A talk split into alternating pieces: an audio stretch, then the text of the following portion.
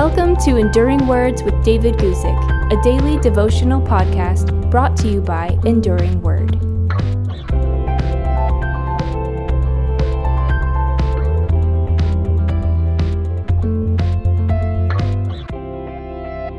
In today's short devotional, I'm going to take four verses from Colossians chapter two, starting at verse twenty. So listen carefully as I read them to you. Here we read, "Therefore, if you died with Christ from the basic principles of the world, why, as though living in the world, do you subject yourselves to regulations?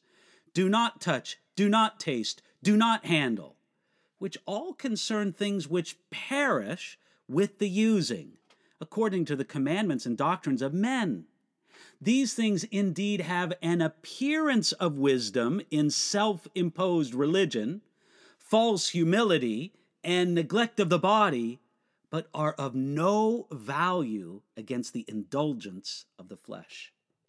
Again, that's Colossians chapter two, verses twenty through twenty-three.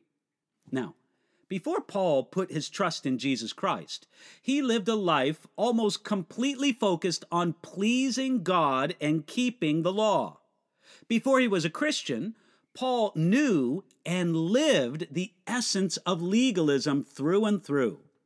So, we should not be surprised that Paul knew how to perfectly describe legalistic religion. Did you see it in those verses I read?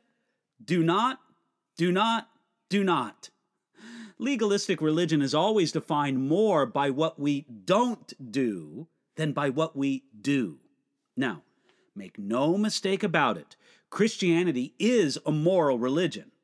Our Christian faith has clear moral boundaries, yet at its foundation, Christianity is a religion of positive action. Paul also knew the key to living above legalism. It's to remember that you died with Christ from the basic principles of the world. Our identification with Jesus in both his death and his resurrection, as mentioned before in Colossians chapter two, verse twelve, becomes the foundation for our Christian life instead of law-keeping. You see, a life of law-keeping centers on the things which perish with the using. That's what we read in our verses. We touch them or eat them. They are temporary things that pass away. These things are not the things that matter most. They're not the ultimate realities. The truth of what Jesus did for us on the cross is greater than any rule about what we should eat or any other aspect of legalism. Legalism is all arranged according to the commandments and doctrines of men. Human rules and claimed truths are emphasized above the law and the truth of God. What Paul wrote about these things is true.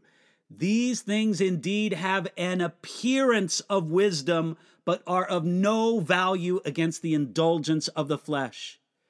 We might regard this as the greatest indictment against legalism in the Bible. At the bottom line, legalism's rules have no value in restraining the indulgence of the flesh. All such legalistic rules may have an appearance of wisdom, but they have no real value. Legalism doesn't restrain the flesh. It feeds the flesh in a subtle, powerful way. That's why sometimes the most supposedly religious people can also be filled with the most unbearable pride. The devil doesn't mind you having lots of religion as long as he can make you legalistic and proud. We need to reject all self-imposed religion, which is man reaching out to God, trying to justify himself by keeping a list of rules. Christianity is God reaching down to man in love through Christ. Receive his love and renounce your pride today. Thanks for listening to Enduring Words with David Guzik. For more information about David's ministry, visit enduring word dot com.